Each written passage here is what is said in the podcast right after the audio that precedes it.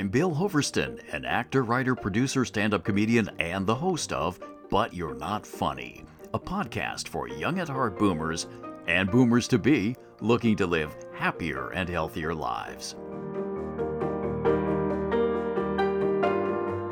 Hi, I'm Bill Hoverston, and this is another episode of But You're Not Funny. My guest today is Tim Peering. He is a Renaissance man. And I want to tell you, but I'd better, it's better if he tells you all about the amazing things that he's done and his amazing life. So, Tim, thank you so much for coming on the show. Bill, thanks a lot. Uh, I'm uh, I, I feel privileged and I'm glad you thought of me. It's my honor, and everybody, you are in for a treat. So, Tim, I wanted to, you have an amazing career. Bill, you're raising the bar here. yes, I am raising the bar, and it's deserved as uh, well. All right. Okay. So, Tim, I've known you for too many years to count. Let's see, one, two, three. I can't count that high. But we met back with an organization called the Inside Edge. It was a group of amazingly forward thinking and accomplished people contributing something to the world and had amazing skills. And this is how I first mm-hmm. came to know you. You master every area that you go into, and yet you have this humility about everything you do. You connect with people at a heart level. So you want to say just a couple words about yourself? Yeah, uh, thank you very much, Bill. I'll be uh, I'll be leaving now. okay, interview's done. Thank you, folks, for coming. This yeah, has been, but you're not funny, and Kim, you are funny. we turned a corner here. yes, you threw me for a loop. That's beautiful ever since being a child, I was interested in things. I, I, just explored everything. And I went into engineering because I always wanted to know how things operated, both technically and also with people. I was very interested in. I even went as far as to study uh, neurolinguistic programming under John Grinder to just understand how we operate and you mentioned the Inside Edge. Oh my gosh, they're coming up on their 35th anniversary now. That's uh, created our mastery circle. It's it's decades worth uh, of wonderful people. So yeah.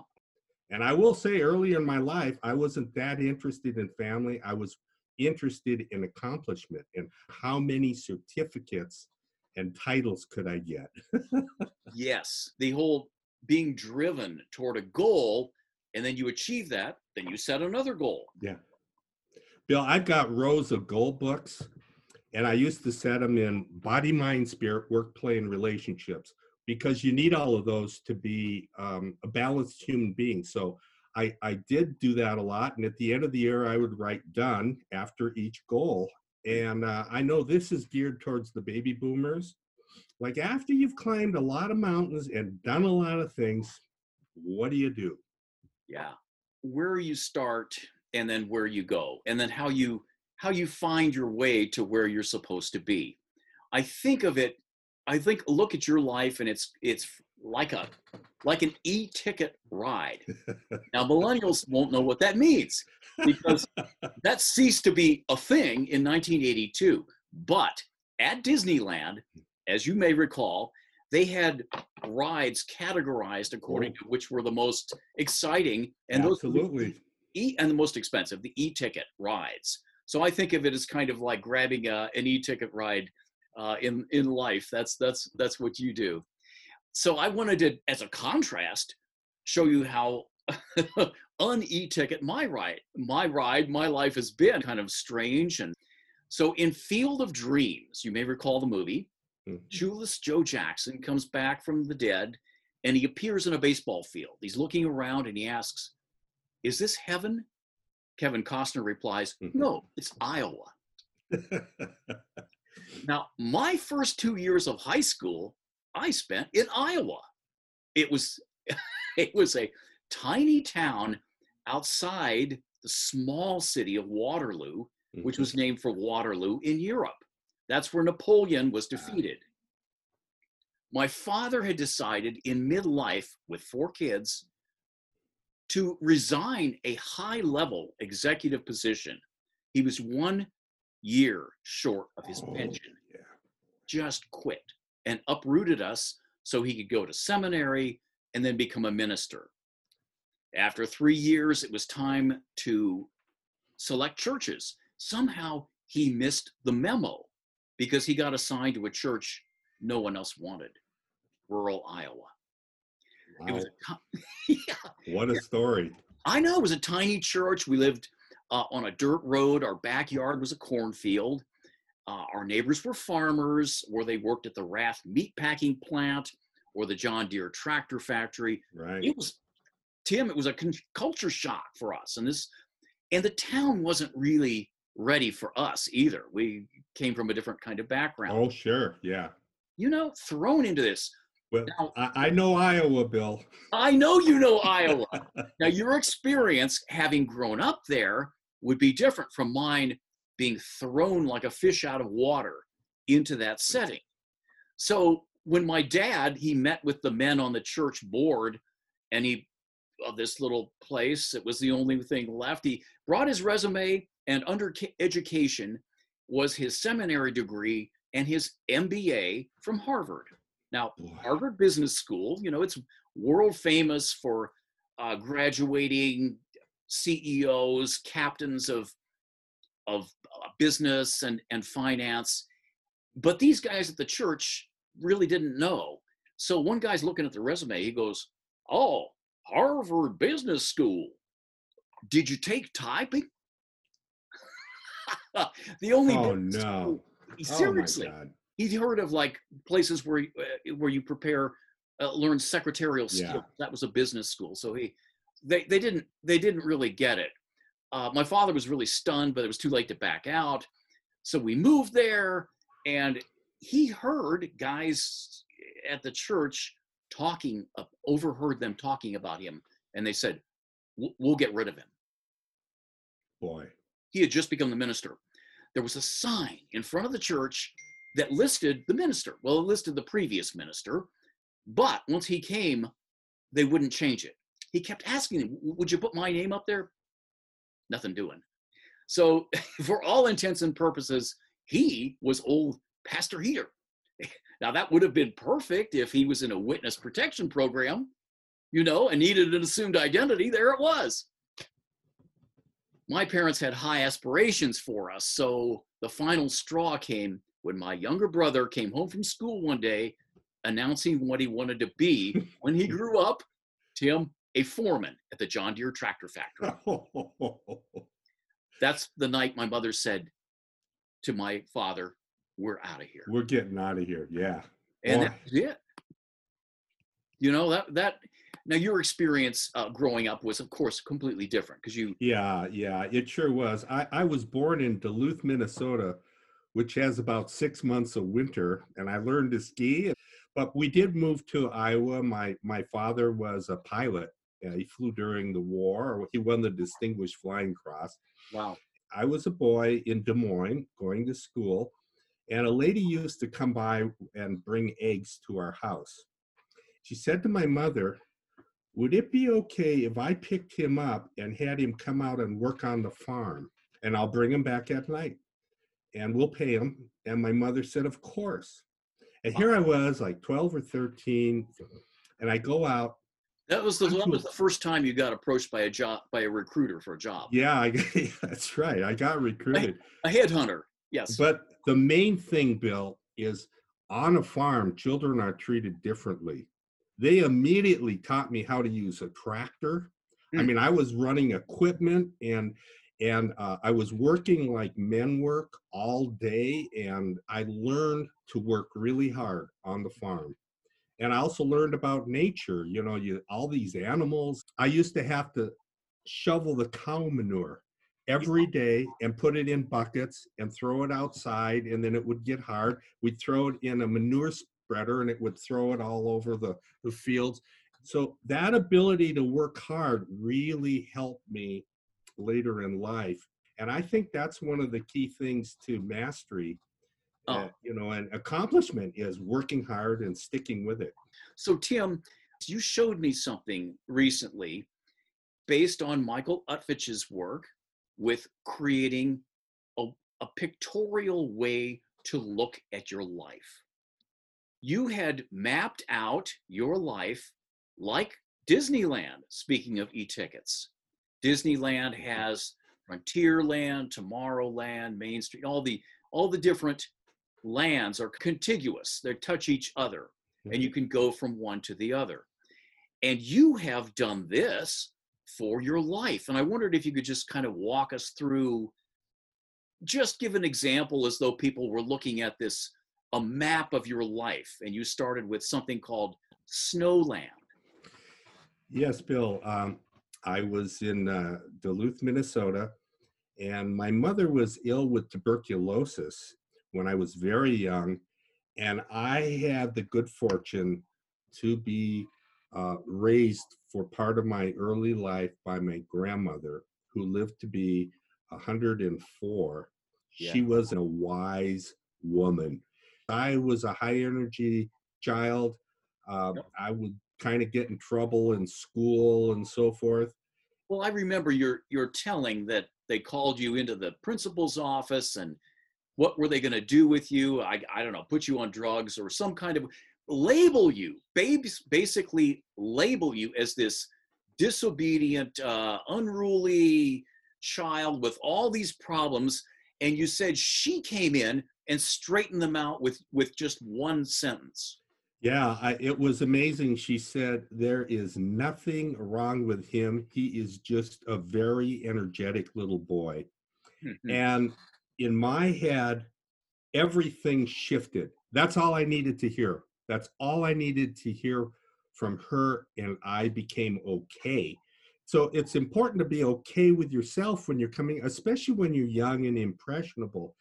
Bill, that was um, a, a shifting point in my life. Right. Another one, I went into the Marine Corps in a platoon leaders class in college, and this is around Vietnam era. Mhm. There was no fooling around. It, your summers, you went and trained in in an officers boot camp. It was really harsh, really hard training. Right. So one day, they put everybody in a circle, the whole platoon, and they said you are going to throw and knock each other out of the circle until there was one person left standing. Wow. And off it went. The whole thing went into a big melee. And at the end, I was the last person standing. And I remember going back to the, the squad bay that night and thinking, you know, I, I am someone, and it was almost, Bill, as if I became a man that day because that was a man's world. Uh, The, the training for Marine Corps officers going to Vietnam was a man's world. It was, and we were, you know, 18, 19. It's very harsh training. That was validation. But you know, at the same time, Bill, I was doing, I was accomplishing so that people would look up to me. Uh-huh. Now they they had something called military skills in officers training, which includes the obstacle course, the Uh-huh. rifle range, how you shoot rifle and pistol. It included swimming. It included uh, forced marches. It it included the uh, all of the physical fitness stuff like pull-ups and push-ups and three-mile run and and night compass courses and all of that. The Mhm. guy who did the best in that got an award called the Military Skills Award, and I ended up getting that out of a couple hundred officers. Yeah. I was so focused and so directed, and I practiced and I practiced. And then everybody looked up to me. And so my feeling was that, okay, if I can do big accomplishment, I will be accepted and, and respected, which is true. But uh, by the same token, that's kind of a driven way, uh, you know, to be in life because you're looking to the outside for validation i guess is the best way Yeah. to, now later on you can look to the inside for validation but uh, i had not learned that yet Right. No, that's a key uh, realization and insight that you just said right there, Tim. Because how many people do we know that all they know is just seeking the validation from other people? And if other people say you're good, then they believe that they're good, but they don't find it from within. They find it uh, out there somewhere. Absolutely, and and that's uh, that's a tough uh, tough route to go on because people's egos, they are it's me versus them. It's you Uh-huh. know when when I got into the corporation, I finally became a vice president. I cannot believe the fighting that I had to do to to fight for budget for my people. You're going against other officers and and there's one pie and and you know you're trying to get a piece of the pie for your people and take care of them and and there's this stuff going on. I mean, the competition in the business world, the competition in the military is uh is intense and even in the university the the American dream is competition, Uh-huh. you're the winner you know you, Zero you do game. Yeah exactly exactly Somebody else loses. it, it was wonderful to accomplish all those things at the same time but as you as you grow older you start to change your focus Right. from the outside to the inside yeah. that's one thing but you still have an outside focus in that you want to mentor and share your wisdom and your abilities with others. That is there's just nothing better than that. I mean it's a wonderful thing to do. At the same time you are now starting to delve down into who you are Uh-huh. and and that there's a false sense of who you are. Your ego has a it's a totally false sense. It's it's illusory. You've studied in six styles of martial arts. You have black belts in five of those. yes. I don't know a single person that who, who could say that except for you. It started out as a boy in Snowland. I used to get beat up a lot. I had to become strong just mm-hmm. because getting beat up is horrible, especially if there's a group of them Well, sure. having you in an alley in a corner and they're all punching you in the stomach and stuff. It was just horrible. Yeah. So I had to become strong. And I remember reading about Mike Tyson. Mike Tyson used to get beat up and when he was a kid and he he had to become strong. He became, you know, the world heavyweight professional uh that he was champion. And so That's I e- stu- even before he developed a taste for ears. Yeah, see Bill. Sorry, I couldn't resist. Jim. no, no, that brought it up. I'll tell you, I love off the cuff humor. You know, stuff like it's spontaneous to the moment. That was great, Bill. I'm giving you a a, a, a rating of ten on that one. Okay, I'll take it. I'll take it. Remember, Mark just it in there. remember to, to uh, like and share and subscribe. Yeah. Little plug. After all, this is so you're not funny, right? Okay, Yes, this is but you're not funny. but you're not funny. In fact, in fact, we're going to take a little break right now, Okay. and we'll be right back. This is But You're Not Funny. If you're watching on YouTube, please like and subscribe. And if you'd like to be a guest on the show, visit our website, butyou'renotfunny.com.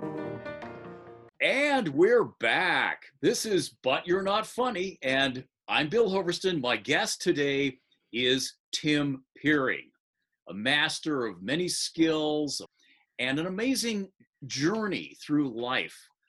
So we are talking about the things that that make us who we are and what we do and how we change and significant moments, realizations, paths that we take. It's it's almost it's too much to talk about, but but we're giving it a shot. I remember you were in a restaurant, as I recall, and some incident happened. There was Yeah, commotion. yes, I remembered. Yeah. Uh, it was in a downtown restaurant in downtown Los Angeles. I was at a table for four people, and a man came in. He was drunk, and he got into some sort of uh, spat over the bill, I think, at the register. Uh-huh. Uh, and there was a woman with a tray.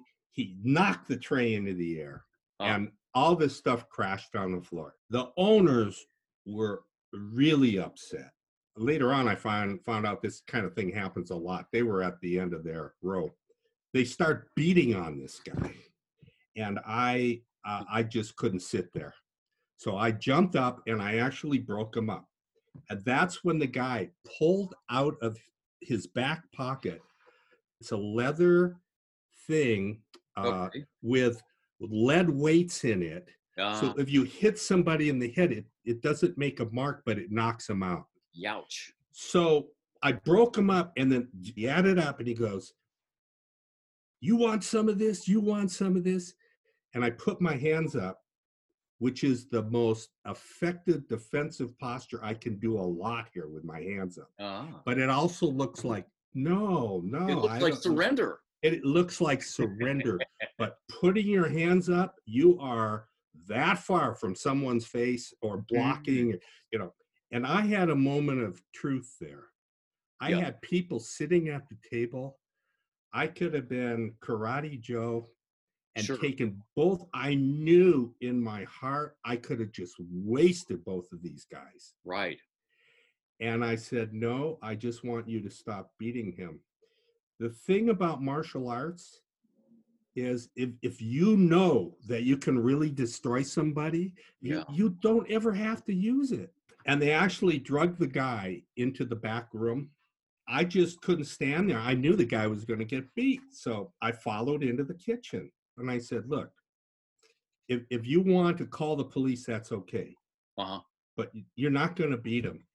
And then one of the owners, Wow. tur- yes, there's something called ki or chi in martial arts. Right. That's an internal force or energy. I was just, I was not going to let that happen, but I was calm about it.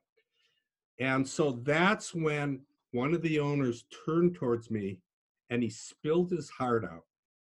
He goes, You have no idea how hard it is to run a restaurant down here. We weren't in a good area of town, and people come in and they ruin everything and they make a mess and they they come in drunk and he just unloaded Oh.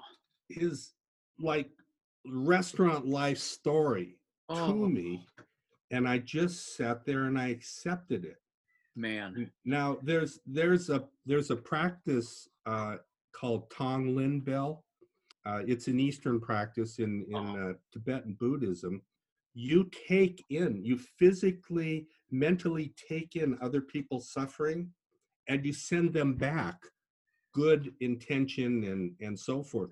After he got to unload, then he settled down, and they Hmm. settled down, and the guy didn't get beat and actually they did call the police police came and Mhm. and i had to go back to my table and try and eat my dinner After that. with the other people you know Oh my gosh. That's oh my god you, you you just never know what's going to happen in life but um uh, Well, it it- was the- it's tr- training makes a difference it was a quick turn. And what was fascinating too is that the tables turned and now the attacker was going to get probably beaten, which is fascinating because you had the ability to be flexible and yet deal from the heart regardless. And wow, did he ever respond to you? and the main thing is with martial arts someone calls you a jerk or whatever you know you don't have to fight you know what you could do i fight all the time in the dojo Yeah, it's an amazing it's an amazing thing. I I did take uh, I did study jujitsu Yeah. with a guy who had um, he had actually been an Israeli commando. So I think he mixed a lot of the I don't know to this Oh, day I can't tell you what which was this. Yeah, that's Krav Maga. It's a very intense fighting form. Absolutely. One time he ended the class and we were all kneeling respectfully and he did something different, Tim. They turned the lights down. Barely see anything. He kneeled in front of each one of us, one at a time, and looked us up and down and told us where we had had injuries, a broken bone uh, that I had had from years ago. He's right there. And I was like astounded. He could apparently see the break, the break in, in the energy flow, the ki. Yeah. So it's just, it's beyond, it's beyond just learning to do a body throw or a kick. Oh yeah, like there's that. a man named Mas Oyama who started a karate style. This guy was uh, horrendously strong and big. He used to punch a pine tree till it died. He used to take on bulls and chop their horns off. There's uh, he's famous. There's a lot of pictures of. I got to meet him actually in Chicago. Ah. And his ultimate statement on the martial arts yeah. was it's not physical, it's mental and spiritual. From a guy who was doing that in the beginning of go, you know, fighting everybody and all of that. And that's why I stayed with it. It Wow. goes deeper and deeper. And you know, you're you're training your body, you're training your mind, and you're training your spirit. Yeah. Oh, that's that's great. That that's a great uh, encapsulation, Tim. So, one of your other lands, uh, I understand, is Skyland. Oh yeah. I wasn't interested in flying at all. Uh, I was doing rock climbing. So uh, this is midlife, you know. I'm in my 30s, pushing 40. I'm doing this rock climbing and uh, the rappelling down the side of the mountain. right. So from there, I went to paragliding. Hmm. You go to the top of a mountain Uh-huh. and you are just sailing. It's the most beautiful feeling in the world. Sometimes there are birds there, you know, that go by. And one day I was there and an airplane went right in front of me. And I, I it was another one of those moments I thought, I could do that. My first uh, instructor said, I don't think you can be a pilot. I, I, no matter what I do, you're having trouble landing this airplane. Hmm. I was crestfallen. I thought, geez, I, maybe I can't be a pilot. But I found somebody else who wasn't as critical, who was more emphasized the positive. Okay. And I went on and I got my pilot's license. And then from there, I went on to fly helicopters. Right. And I got my commercial helicopters license. And I flew gyrocopters. And then I also went on to do aerobatic flying. Uh, we used to take this plane up. We would sit on a parachute that was strapped to us. Uh-huh. The guy goes, Okay, there's two pins in the door. If something goes wrong and we can't get out of it, you pull those pins and you bail out and then pull the chute. That was I, um, comforting.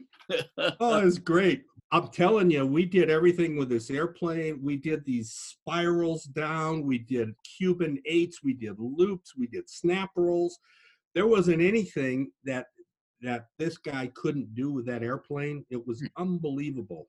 When I was in college, yeah. uh, another one where someone told me I couldn't do something or be something. Oh, I was in calculus, pre engineering. One day, the calculus instructor said, I want you to come to my, uh, my office. And he said, I don't think you should be an engineer. I don't think you can do that. And I left his office.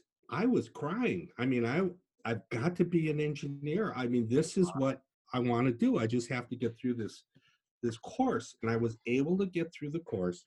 I- I just had to work really hard. But in engineering courses like statics and dynamics, where mm-hmm. you're actually doing things with physical things and figuring it out, I was getting like really high grades. Years later, I got to go back to a reunion at that college. I mean, I went on there to, from there to the University of Iowa. I got a, uh engineering degree, and from there I went to UCLA and I got a master's in engineering. Go Yeah. back, and I had my card, which said I was manager of the entire engineering uh, department at this major top five engineering company, top five in the world, yeah. and I showed it to him. The turning point is I could have believed him and, and dropped out of engineering, and God knows where I would have gone. But the, the key is there, and with the pilot that who told me, I don't think you can be a pilot. You know, I when I look at my life, I go, I've lived a blessed life. God, you, you, I am I am so grateful to have there's like there's nothing more I want to do now except share and and and you know what skills I have help other people and, and also to delve into who are we how does our mind operate and how can I help others to understand that so that they don't suffer and they they live fulfilling lives Uh, Tim, thank you so much for taking us along on your adventure ride. Uh, we actually have more lands to explore with you, but we're going to have to cover them in our next episode. Okay? Okay, Bill, it's been a pleasure. It's been a pleasure. Thank you so much. Thank you. This has been But You're Not Funny podcast. I'm Bill Hoverston. Please like and subscribe on YouTube or wherever you get your podcasts. Thanks for joining us, and we'll see you soon. Thanks for listening to But You're Not Funny. Please subscribe on YouTube and wherever you get your podcasts. I'm Bill Hoverston. You can see my work at billhoverston.com. It's been a pleasure.